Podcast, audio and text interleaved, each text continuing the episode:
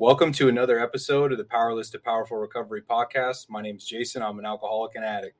As always, our mission is to share experience, strength, and hope across multiple media platforms. The story of addiction and the road to recovery.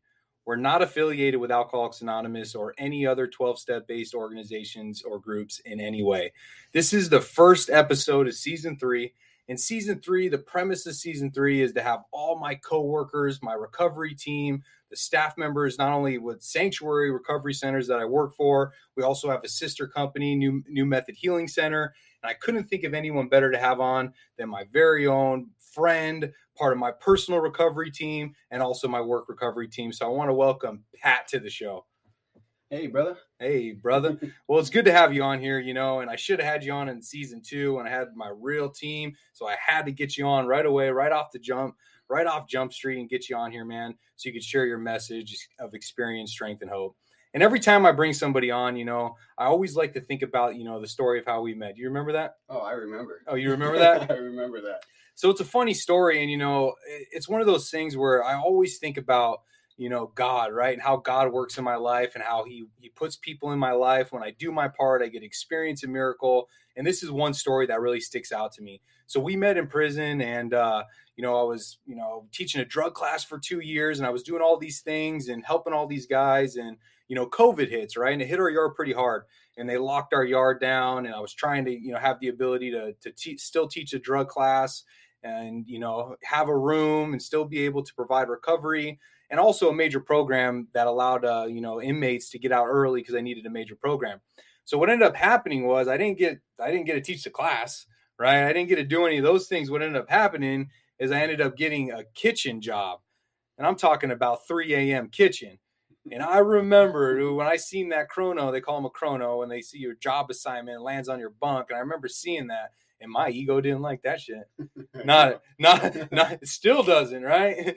But uh, I remember, man, I, I was talking to some of my guys, Josh S. and Adam T. and you know Matt Langford and all the guys, and I remember I, I, was just like, dude, I can't believe they put me in the kitchen at 3 a.m. after everything that I've done for them. That's how they're going to do me. And and I remember that, you know, I had so many sponsees over the years that got that same 3 a.m. kitchen chrono. And I would tell them, look, you got to go. You got to do your best. That's what recovery is all about suiting up, showing up. No matter where they put you, you're on time. You have a positive attitude. And you do everything you can to pack something into, into the job. And so I was like, man, I got to practice what I preach because you and me both know, Pat, when your feet don't match your lips, that's an ugly sight, right? And so I didn't want to be that guy. And so I remember I went in there and, uh, you know, I went into the kitchen 3 a.m. ready to roll, right? And I walked in there and I was like, where's the clipper room? I'm doing dishes. What's up? I'm ready to handle this thing. And I had a positive attitude and, you know, they locked me in the, in the, uh, the clipper room, the dishwashing room, the trays are flying through the trap and they locked me in there with you. Yes, sir. they locked me in there with Pat and you know, uh, and I, and Junior. Shout out to Guy Johnson. He's still doing time. I just e- actually emailed him this morning. You know, big shout out to him. And uh, you know, and I remember we worked for a couple days, dude. I'm talking, we were having fun. I mean, we were, we were suited and booted. We were had trash bags all over us, so we didn't get wet. We're spraying people through the trap. We're pushing trays back out. We're laughing. We're joking and we started to talk a little bit about recovery and i remember you said you were struggling a little bit and you know and ultimately you know that led to you you know coming to the meetings and and ultimately i sponsored you and had that privilege of, of doing that and witnessing a miracle. And the only reason why any of this would have happened because i did my part and i went to the clip room with a positive attitude and i showed up you know and i let god demonstrate through me what he can do. Do you remember what do you remember about that pat? So i remember the lieutenant came in and he said, "There's no way these guys could be this happy working in the clipper room. That's impossible." There's water flying all over the place. We're laughing.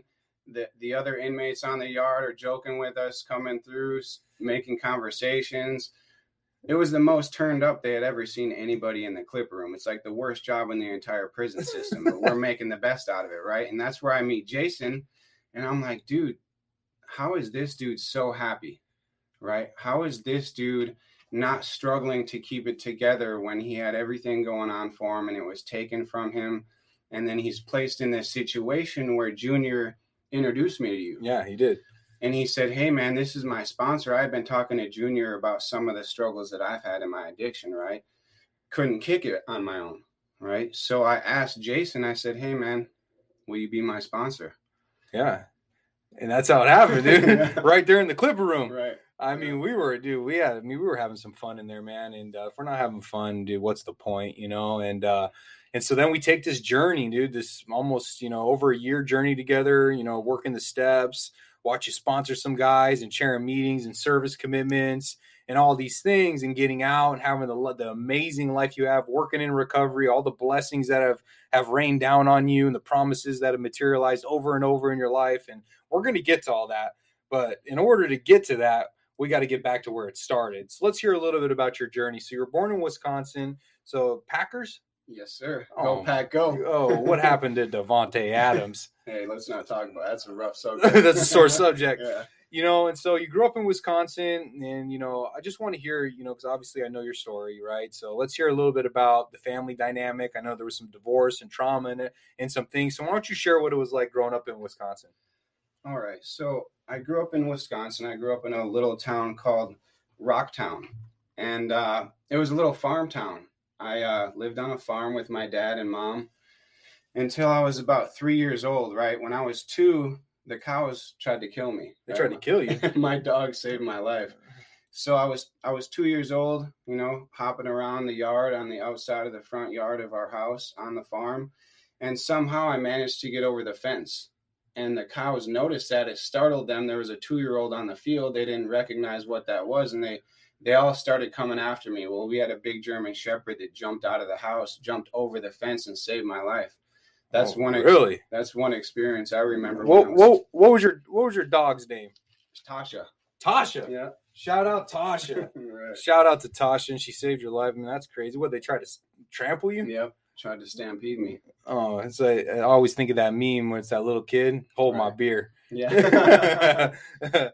and so, what else? What else happened, man? What was So- that like? What's the so- family like? So basically, after that, um, when I was three, we moved from that farm, and we moved to another small town in Wisconsin. And I remember my parents. Um, well, the first thing was my dog Tasha. We couldn't take her with us, the dog that saved my life. So that was kind of traumatic for a young kid to take his best friend away from him, and uh, then to see his parents fight a lot. You know, my mother and dad. They were good people. They were great parents to me, but they couldn't make it work with each other right? So for that next couple years until I was about five, um, it was just a lot of fighting and verbal argumentation within the household that I had to witness as a young child. Uh, I remember I was five, right before they got divorced. My dad was trying to teach me how to ride a bike. He's like, "This is how we're gonna learn, son," and he pushes me down the biggest hill in town. oh, you're gonna learn today. yeah, exactly. He's like, "You're gonna learn," and he pushes me down the hill. Boom! I smacked my head. They thought I was dead. Right. My mom's freaking out. My dad's like, "Pam, get the car. We need to take him to the emergency room." We get in the car, and I wake wake up, and my parents were relieved. But, but yeah, so a lot of arguing and uh, fighting within the parents in my household. Right. My my sister Megan was just born, so she was two and a two and a half. I was five, and then they ended up divorcing. They said, This is enough. We're not going to do this anymore. So it kind of put me and my sister into a predicament to where we weren't going to be in our father's lives very much anymore, right? My dad was very loving. He always looked out for his kids, made sure we had the best of everything. But once my parents got divorced, we went into a household with my mother and the new guy she was with. oh, the new guy. Yeah. You're not my dad. right. Yeah. Right. And you know me, just imagine me as a kid. I was turned up, dude. I was kick, kicking shit, throwing shit around the house, you know, misbehaving a lot because uh, that's what I had seen in my household. So that's what I was used to. So that's who I became. I started wrestling when I was five years old. And uh, that kind of helped me cope with a lot of the things that were going on in the household, the sports, right? So I was really good at it. I remember going to wrestling tournaments. My dad would rarely be there because he'd be out of town. He lived in another town at this time. And my stepdad turned he was a he was an alcoholic, right? So he would come home and uh he would be aggravated about everything that was going on in his life and he would take it out on us. Mm, yeah, that's tough. Mm-hmm. Untreated alcoholism. You Right. know, irritable, restless, discontent. You know, and we come home and you know we take it out on the, the people that we love the most. And so, you start to experience some trauma and you know the family dynamic gets switched up the divorce you have some learned behaviors as a child you see some fighting and that's how you believe communication is so that's the way you act and then they throw you into wrestling and that's a that's a full contact sport in itself so you right. got to take out some aggression you know sports is such a good uh, release and such a good outlet you know and that's my story too with soccer but you know that only works for so long until the inevitable ends up happening and so you moved to uh, Awatuki. Ahwatukee, Tukey Town. Oh, Tukey. oh, out, shout out Ahwatukee, all the listeners in Ahwatukee. You came out here when you were 12 years old, and uh, you know you came out here and you live with your dad. So what was that like when you show up out here? You don't know anyone. You're out in Ahwatukee. um, and now you're living with dad, and you got cool dad. Yeah, super cool, coolest dad in town, right? Everybody's, every, all of my friends wanted my dad to be their dad at the time because they didn't understand what real parents look like and they saw my dad like oh he lets us party. Oh he lets us drink right? Well let me tell you something. Every every kid wants cool dad and cool mom but i'll tell you right now cool dad and cool mom kids they go to prison brother. Right, right. that's that's what ends up happening bro. You end up right. going to prison you know? And so um you know so what's that time period like come out here when you're 12 what's that like seventh eighth grade yep seventh grade Yep. So I'm out here, um, meet some oddball kids in the neighborhood um, just to try to connect with people because I didn't know anybody. And uh, the kids that I was connecting with were already a bad influence on me, right? So I tried to change that up when I got to eighth grade, started getting involved with the popular kids, right? Mm-hmm. But I wanted to be liked. I, I really had a fear moving out here, not knowing anybody of who's going to like me. How am I going to fit in here? all my friends around me are super rich. I'm in Ahwatukee, a bunch of millionaires, and I'm wearing Nike. Yeah, right. right. Coming from a small town in Wisconsin, people are making fun of my clothes. Yeah. And I'm like, damn, what the hell am I going to do to fit in here, right? So I get through eighth grade, kill it in wrestling, um, develop some new relationships, and uh, start ninth grade in high school at Mountain Pointe High School in Ahwatukee. Oh, Mountain Pointe. Mountain Pointe. Oh, you know what it is, coming, Mountain Pointe. Coming up on that 20 year reunion. Are you going to go?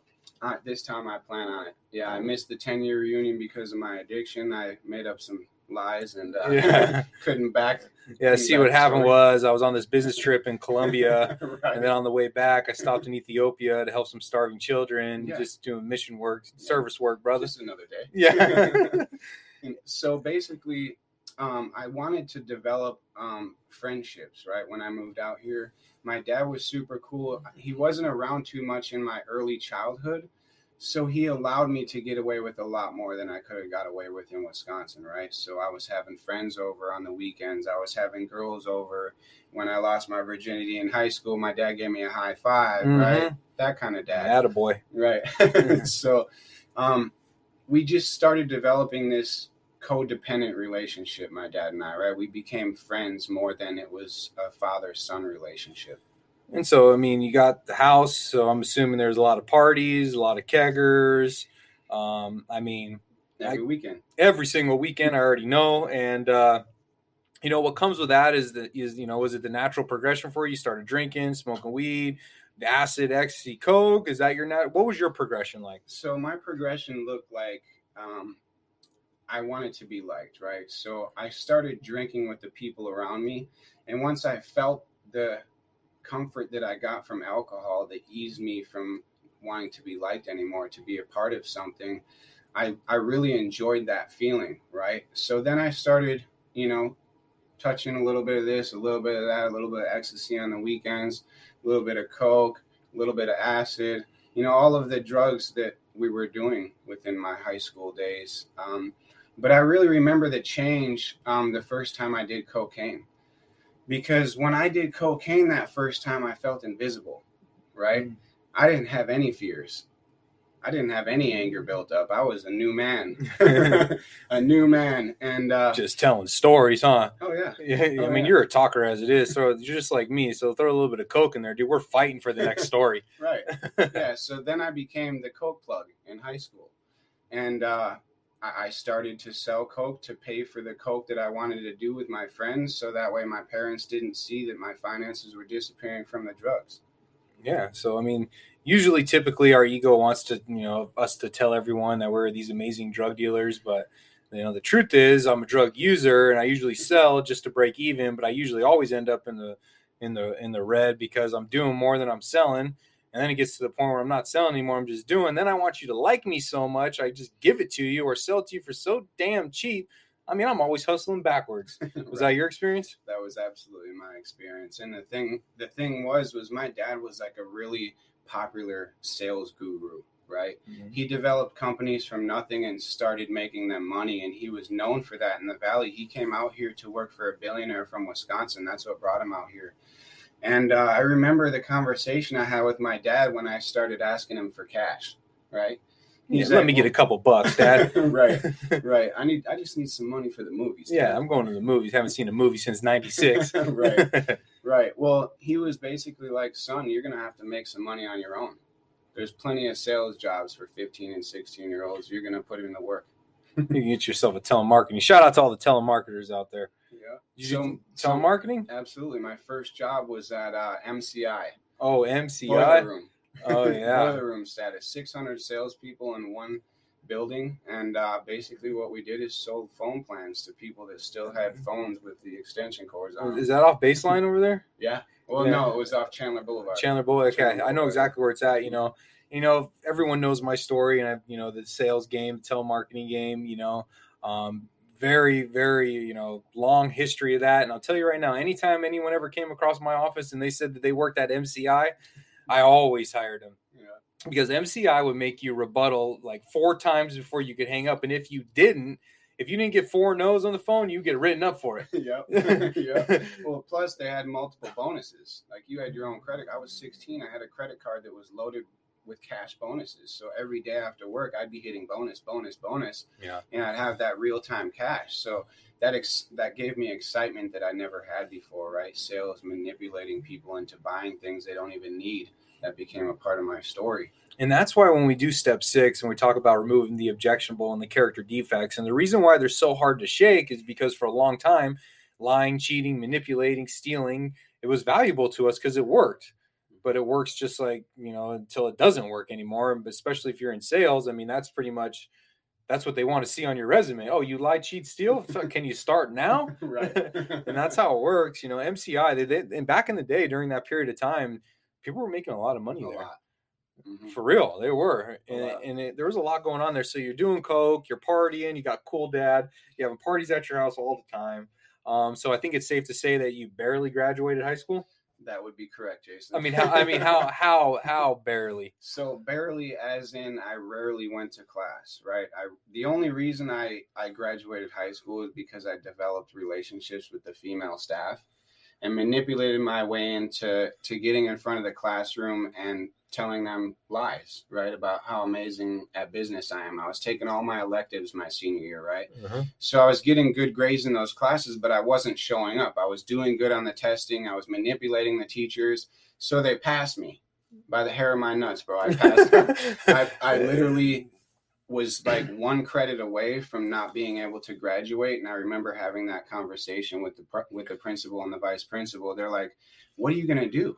Like you're three credit shy. I had to do an extra elective class my last month in high school, like in the cafeteria during school hours when I could have went home if I would have been doing what I was supposed to before, just to make sure I got that extra credit.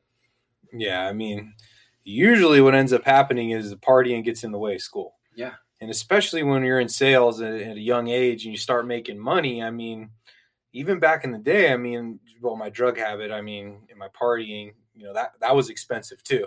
So even though I was making money, I was still broke. Um, but uh, you know, ultimately, what ends up happening is you barely graduate and you go to MCC, MCC. yeah. Mesa Community College. Mesa How long Community that College. last?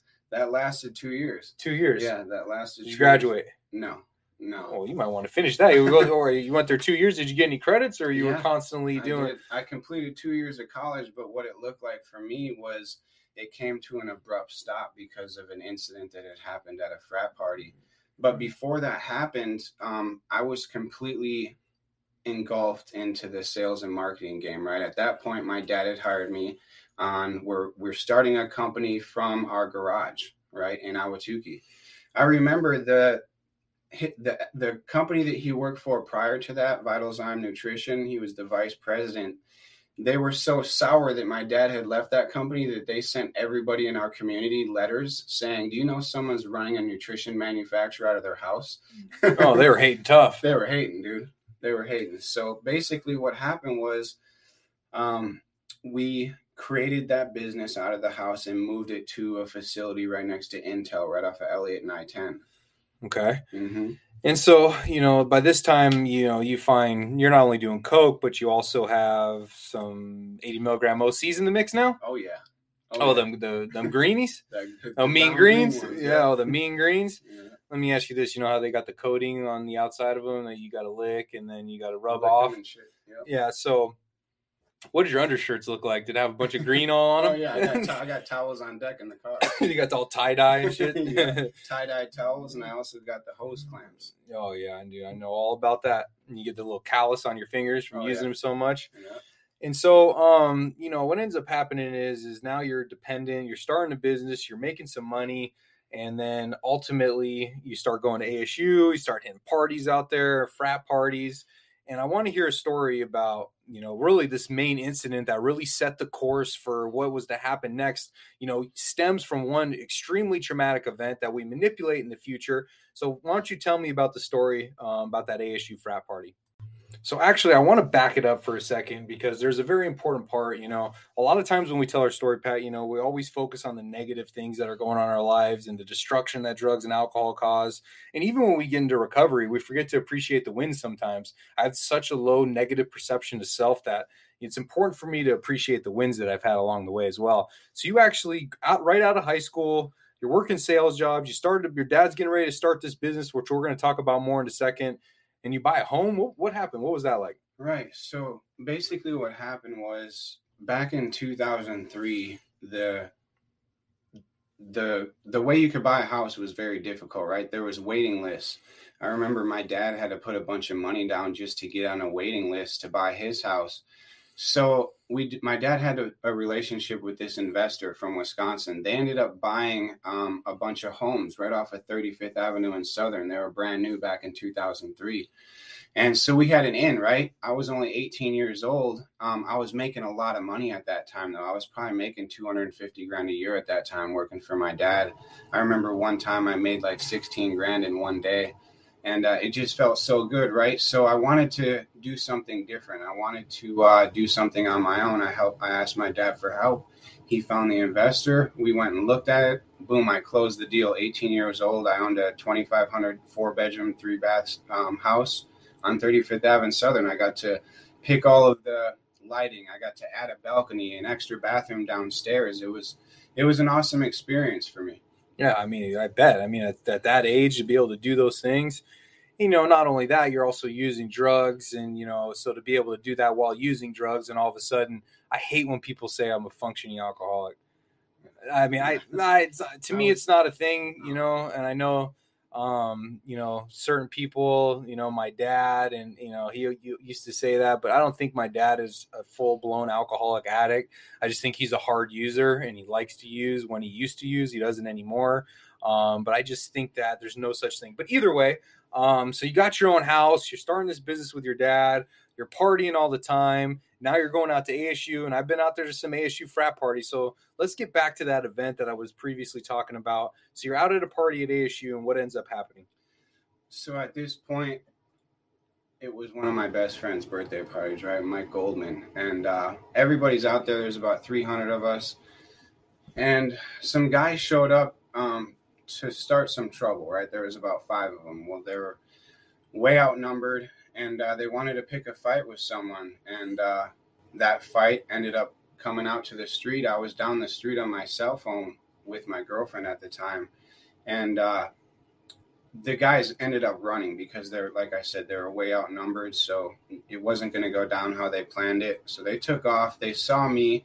At that time, I had been known in the community for fighting. Right, I had you know years and years of wrestling on my resume. Um, my ego was flaring. I didn't think anybody could touch me in the gym or or fighting or anything like that. Right, so I, I kind of uh, Oh, you got ballsy. yeah, I kind of got ballsy.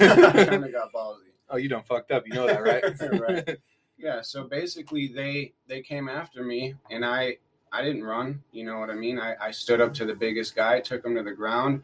And uh, as soon as I did that, his friend took a full 40 ounce bottle and smashed me in the back of the head. And I was instantly unconscious in someone else's driveway down the street from all my friends where they could see all by myself, right? And all of those guys that were with him um, profusely kicked me in the face.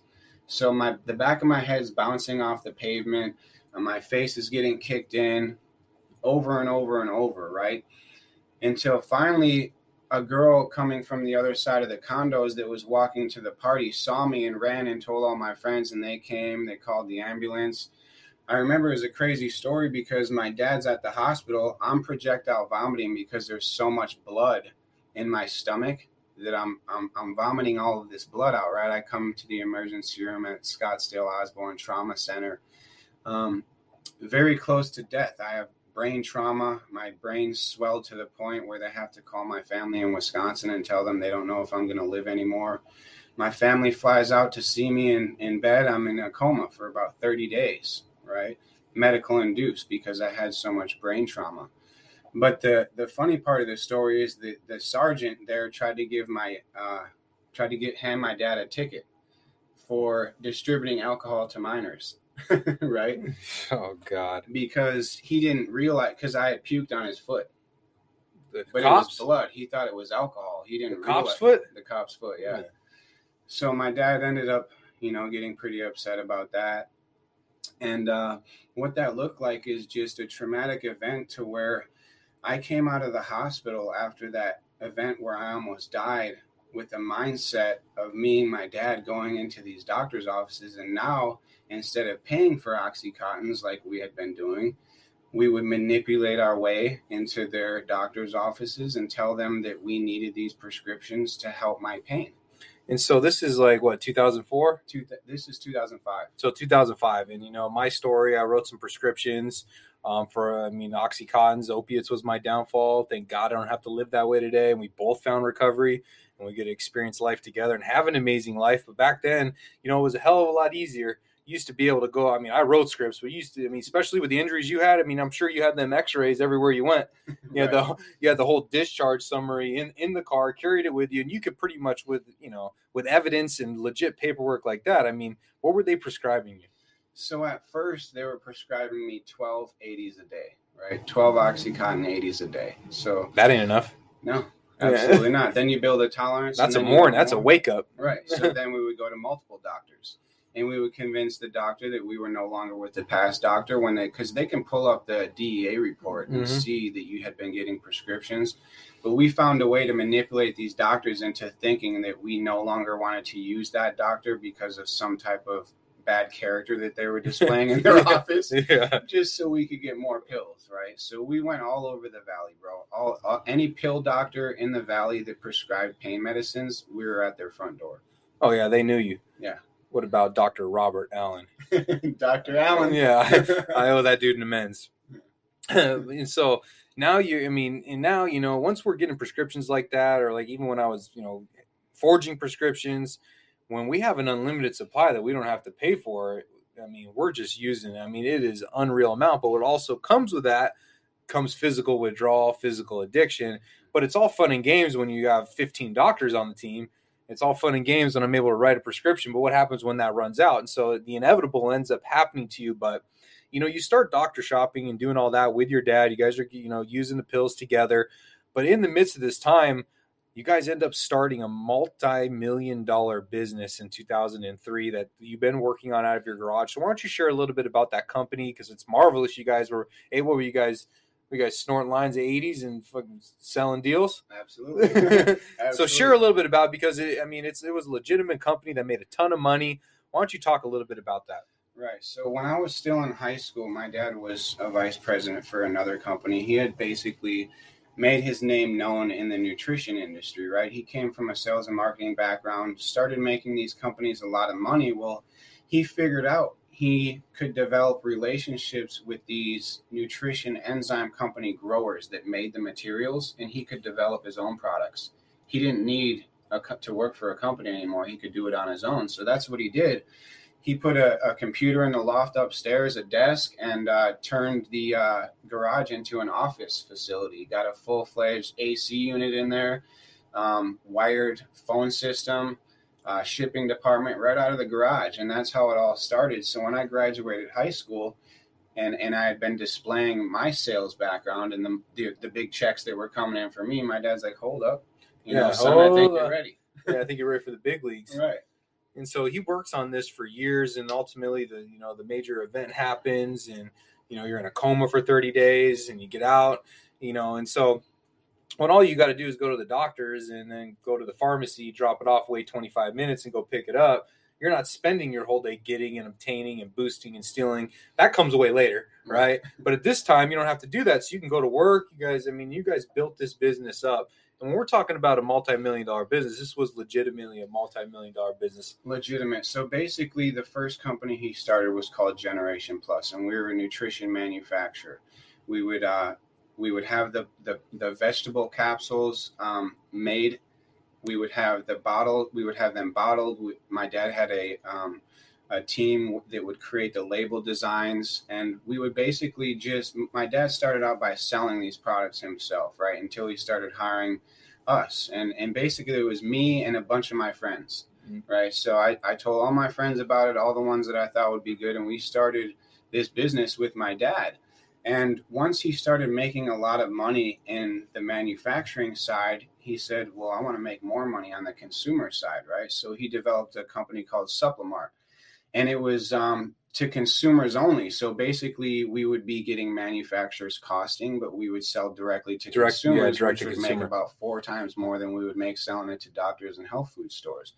So that's when it really started to kick off, right? I was seeing 250 to 300 grand a month coming in um, through the business um, to start out with, and we were growing and growing. We had all these plans um, to do marketing through TV, right? My dad wanted to do an infomercial, right? He Oh, wanted- yeah? he's a sales guru. He's Yeah. like, oh, I got this. I'm, I just need the just right like the just like the my pillow guy exactly. you know that dude is he's in Except- recovery yeah, yeah. he's in recovery he's cocaine Oh, is he? yeah he's in recovery and cocaine he's got an amazing book if you ever want to check it out but um and so that's what ends up happening dude you guys blow up Right. and so but the whole time you guys are getting high the whole time we're doing uh, tons of oxy. I started getting xanax prescriptions so my family in wisconsin started getting calls from my dad where they couldn't understand what he was saying because we're sniffing so much xanax. And we're building tolerances on these things right? So the 80s that we were getting wasn't covering our physical dependence anymore. So we had to seek out other things on the street. My dad developed a relationship with one of the biggest oxycontin suppliers in the state and we started spending about 50 grand a month on top of my prescriptions just between him and I to sniff pills at our desk at work. i mean and so those were expensive dude Very. I mean, they they add up so quick. I mean, sometimes I mean they're selling for a dollar, eighty bucks a piece, dollar a milligram, 40, 50 bucks. You get them for thirty five. I mean, you thought you had the greatest connect in the world. Right. And so, just like everything, man, eventually the addiction catches up, and then it starts to get worse for you in two thousand and eight. So 2008 starting to get bad. What's 2008 look like? So my dad got married in 2006. By 2008, he was divorced. Um, our addiction was overwhelming for our families to deal with. So basically, what that looked like is uh, me and my dad in a bachelor pad in Ahwatukee. Um, with all the dope fiends in town coming by, supplying us with drugs and having a grand old time. And when we felt like it, we would sell some products so we would have enough dope for the next day or the next week. And so, you know, it's starting to get worse. And with get things getting worse comes the negative consequences. How many times you go to jail? Oh, brother, probably about 40, 50 times. 40, 50 in and out. in and out in and out every time i came out i said i was going to stop using too you know my dad also we we battled with that physical dependency from opiates and it was just killer we had got our dependency so high we were spending so much money that it was overwhelming to hit that jail cell at fourth ave on the floor. Mhm. and every time i'm just like god man i need to be done right? I really need to stop. I promise you i'll stop. Just get me out of jail this one time right? And that probably happened about 40 or 50 times. Duis um, theft tickets um, I had a few narcotic possession charges because I didn't have the scripts, or then I started developing other addictions with other opiates, and uh, you know, in and out of jail, both me and my dad both. Yeah, in and out, in and out. Business starts to suffer, um, experiencing the consequences, and ultimately, man, you run that business into the ground. Absolutely. I mean, when you look back at it, I, you know, it's always the, you know, we look back on these things and we think, God, I should have done this, and look what we could have done, and we had this multi-million dollar business, and it's really just a phenomenal story to start a business out of your garage, you know, learn the industry like your dad did, to teach you, um, to figure out how to do the manufacturing, to figure out how to do all these things direct to consumer, and do all these things to where you're making millions of dollars, and our addiction gets in the way, and it takes everything from us. You know when we really look at that today being in recovery and we we understand that nothing happens in god's world by mistake and your dad's sober today and your dad's doing amazing things um, that whole journey is a trip too um, how that all happened and we now we know that everything happened the way it was supposed to happen because we're right now right where we need to be right here at this moment and it's just the way it's supposed to be but it takes us a long time to realize that and so you know the business gets run into the ground and then you get a call from your sister megan Right. and she says something She, about she says something like, "I want to come visit." oh right. uh oh I want to come visit. I'm bringing my husband. They end up coming at this time. Me and my dad are living in another flop house in Gilbert. They're all nice houses that we're paying for with the little amount of sales effort we're putting into the business at this point.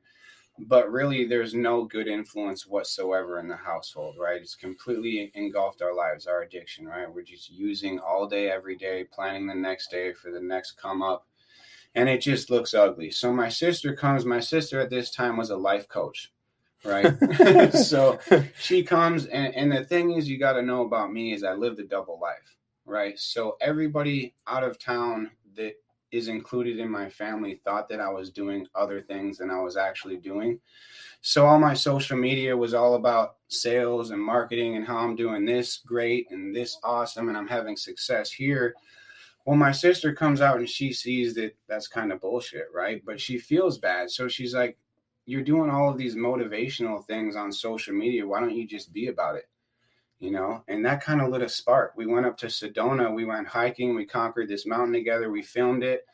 And uh, there was this job opportunity in Florida. Uh, Grant Cardone, one of the biggest influencers in the marketing industry, number one ranked by Forbes magazine and uh, she's like, You post all this stuff all over your social media. Why don't you just try to get a job? Yeah, why don't you go work for him? Right. And I remember when we were sitting at that bench in North Union, we were working your steps, and you told me about, you know, because I've been in sales my whole life and marketing and all that kind of stuff. And I know Grant Cardone and everything and, you know, 10X and, Mhm. you know, his books. And we actually had him speak to our sales floor a couple times. Um, and so, I mean, it's just funny. Our stories are, are real similar with the sales and being successful and having plenty of opportunities, but couldn't get right and playing sports. I mean, the story's so similar. Um, and so ultimately, you move out to Florida and you get a job with Grant Cardone, working Right. out there with him in Florida. What was that time period like? So at first, it was amazing, right? I developed these new relationships with very wealthy people. But my ego wanted me to be so involved in that that I wasn't paying attention to what really mattered in my life, right? I wasn't taking care of my priorities. And I was still flying to Phoenix once a month to get those scripts. Yeah, I'm gonna need that. I need that 15. I grand. can't be dope sick at Grant Cardone's office. Right. So I was taking the morphines in the so I was prescribed oxys and morphines, right? The Mhm. morphines were extended release. I was at this point there was no more OC. Oh, so the red women- sixty morphines. Right. Yeah. No, I was getting the 200s. Oh, the- oh, milligrams, the big dogs? ovals. Yep. yeah. Okay. So I'm taking the morphines. At this time, I'm getting the perk 30s, right? The oxycodone, ACL, HCL, 30 milligrams. And I'm getting about 600 at a time. My insurance is paying a week early, so I'm getting about 740 pills a month, making between 15 and 17 grand, depending on how much I'm selling them for at any given month. So that money to me motivated me enough to to get a plane ticket from Miami once a month. So I would fly out here, go to the doctor, get this script, go to the pharmacy right by the doctor's office and meet up with Uncle Vinny. Oh, Uncle Vinny, because Yeah. we're both Italians. right. Yeah. Oh, you. Everyone's got an Uncle Vinny. right. Shout out to my Uncle Vinny. Rest Mhm. in peace.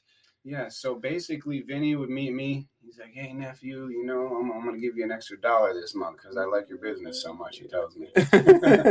so he he starts giving me more and more money for these pills because the demand's going up, and and it's hard for people to manipulate doctors now because the government's coming down so hard on them on on opiates because they're seeing so many fatalities right? So it's creating this environment where doctors aren't even comfortable anymore. But for some reason, me and my dad were always able to manipulate them into getting us what we needed. And you know, you also too had that major traumatic injury, right. plates in your face, mm-hmm. plates in your on your eye. I mean, all that. So it became a lot easier. And so you're flying back and forth. You're working for Grant Cardone. You're getting, you know, amazing sales training, amazing sales job, but we're still consumed by the drugs and, and you know, and that ultimately you know, how does it end up there for you? Because I mean, you still don't work there. So right. how does it end? Right. Yeah. So what that looked like for me is I was renting a room in a condo about two blocks from the beach in Sunny Isles, Florida, which is Miami, right? North Miami, rich part of Miami. And uh, I was getting a killer deal from this chick. I felt so bad because one day I get a call from my attorney in Phoenix in in my addiction i was out with the boys one night and uh, something happened at the bar to where i got injured and basically the attorney that i was working with hadn't contacted me in over a year and i get a phone call while i'm in miami and he's like how does a hundred thousand sound to you? Sounds pretty like, damn good. I'm like what? Hold yeah, up. yeah. 100 grand i think i'm doing pretty good out here right? I don't just want to leave my connections I'm making. I'm developing a really close relationship with the vice president, Jared, at, at Grant Cardone's office. And I'm starting to work my way into a routine out there to where I know I can become somebody, right? They see my potential. I see the promotions that are in place if I keep doing what I'm doing. But that money just looks so good, man. That money looks so good to me. So I told myself I was going to fly out on the weekend, right? And I'd be right back just going to fly out. I'm going to grab the check. Right. I'm going to come out. I'm going to get a bank account. I'm put it in the bank account. I'm going to invest it. Right. I'm going to get on the stock market. I'm going to turn that 100 G's into 300 G's. I'm going to be the CEO of Grant Cardone's spot, and it's on. Master plan. Master plan. Bro. Did it happen? It did not. it what did ends not. up happening so, though? So I come out here, and the, the attorney's like, "Oh yeah, I, I needed to tell you too. We're taking 45 percent." And I'm like, damn, dude. You should have told know, me that. Or, I mean, yeah. you still would have came for 55. Oh, I did. Yeah. yeah I, I, stayed in that, that 55. I, I, like you said, dude, I had all of these big plans. I was going to buy these nice things and take them to Miami, fly back out there and get my life started again, try to kick the morphine so I didn't have any attachment to drugs. But I just, for some reason was so obsessed with the way that the drugs made me feel and the way that I could just let go of everything else in my life that I never went back to Miami, bro. Yeah, you left all your stuff there. Everything. I, I drove an Infiniti from Phoenix to Miami um, one weekend. It took me about two days to get there. Got, straight through. Got into my condo yeah. straight through. I was doing shots on the way yeah. to make it. You know? uh-huh. So um, I left everything, man. I left everything. All of the the progress that I've made at Grant Cardone Enterprises, all of the progress I've made in developing new relationships, creating a life for myself, getting away from the crime and the addiction in Phoenix and the Valley, and just developing a new life out there. I just left it all, man. I left it all behind and I came here, got the cash, didn't even open up a bank account for a couple days. Just carried the wads of cash. Oh, yeah. Oh yeah. Big balling too, yeah, huh? Big balling, right? Buying limos. Yeah. Buying limos. Party bus to Scottsdale. all the friends. Right. Getting resort hotel rooms that were just so, so ridiculous, right? And in that time frame, I realized that it's easier to buy quantities of drugs than it is. oh, you had a, you had an epiphany. yeah, I had a burning bush moment, but it wasn't the right one. yeah, right. So I started developing relationships with Mexican cartel because oh, that's go straight to the source. Right. That's who that's who had the massive amounts of drugs, and I had the cash to back it. So I started developing relationships with them. I remember one time I had a, a hotel right off of here on Scottsdale Road, and I had an infection so bad I see. Where yeah, I, he got a I, scar on his arm. Yeah, right, I see it. I had to go to uh, back to Scottsdale Osborn actually, where that's where my daughter was born. Shout out Scottsdale Osborn.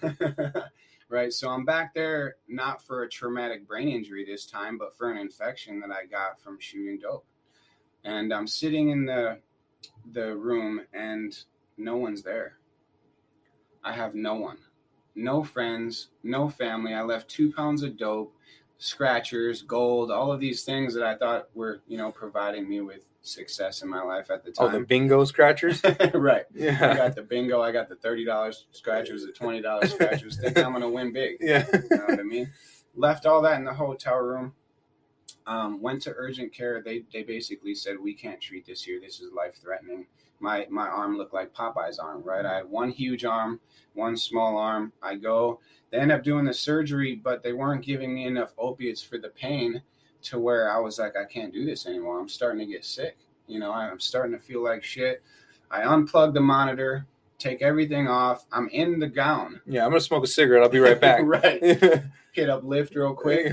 Got in the Lyft. Took they took me to Tempe Marketplace where I could score some clothes. Walked in with a gown. Yeah. Everybody's looking at me like, "Who the fuck is this?" Butt guy?" cheeks hanging out. Yeah. Tried to tie it extra tight so my ass wasn't hanging out. Bought some clothes. The Lyft driver was like, "Dude, what is wrong with you, man?" I'm like, "Dude, I'm just hungry, man. Let's Yeah. go to Chick fil A.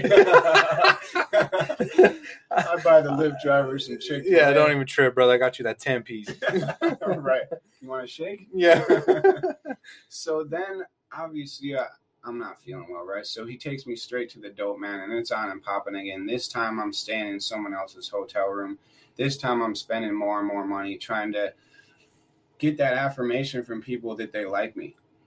you Yeah. know? and so ultimately man what ends up i mean i mean and it just goes bad it goes all bad from there and you know everything that comes with addiction the mental obsession the physical allergy you know that's what addicts have. We obsess over one change the way we feel. We put any sort of substance into our body. We get a physical reaction called craving and that craving we cannot control it and we'll do anything that we could possibly do to get obtain and stay high and especially with opiates and the physical dependence we'll do anything to stay high. And usually when we mean anything we mean felonies and, so ultimately, man, you end up catching a three and a half year prison sentence. And so this is where we're going to end part one. You know, every time I have a, one of my recovery all stars on, this is the first episode of season three. I'm going to be bringing on everyone from my team at work at Sanctuary Recovery Centers. I'm going to be bringing on the guys from New Method. We're all one big team as well. And, you know, I always, part one is usually the pain and part two comes the miracle. So I want everyone to tune into the next episode. The next episode, the miracle, part two my story, um, Pat's story, our story together. That's going to be dropped in two days. So everybody tune in, like, subscribe, continue to send me comments, and be ready for part two because his story is truly a miracle.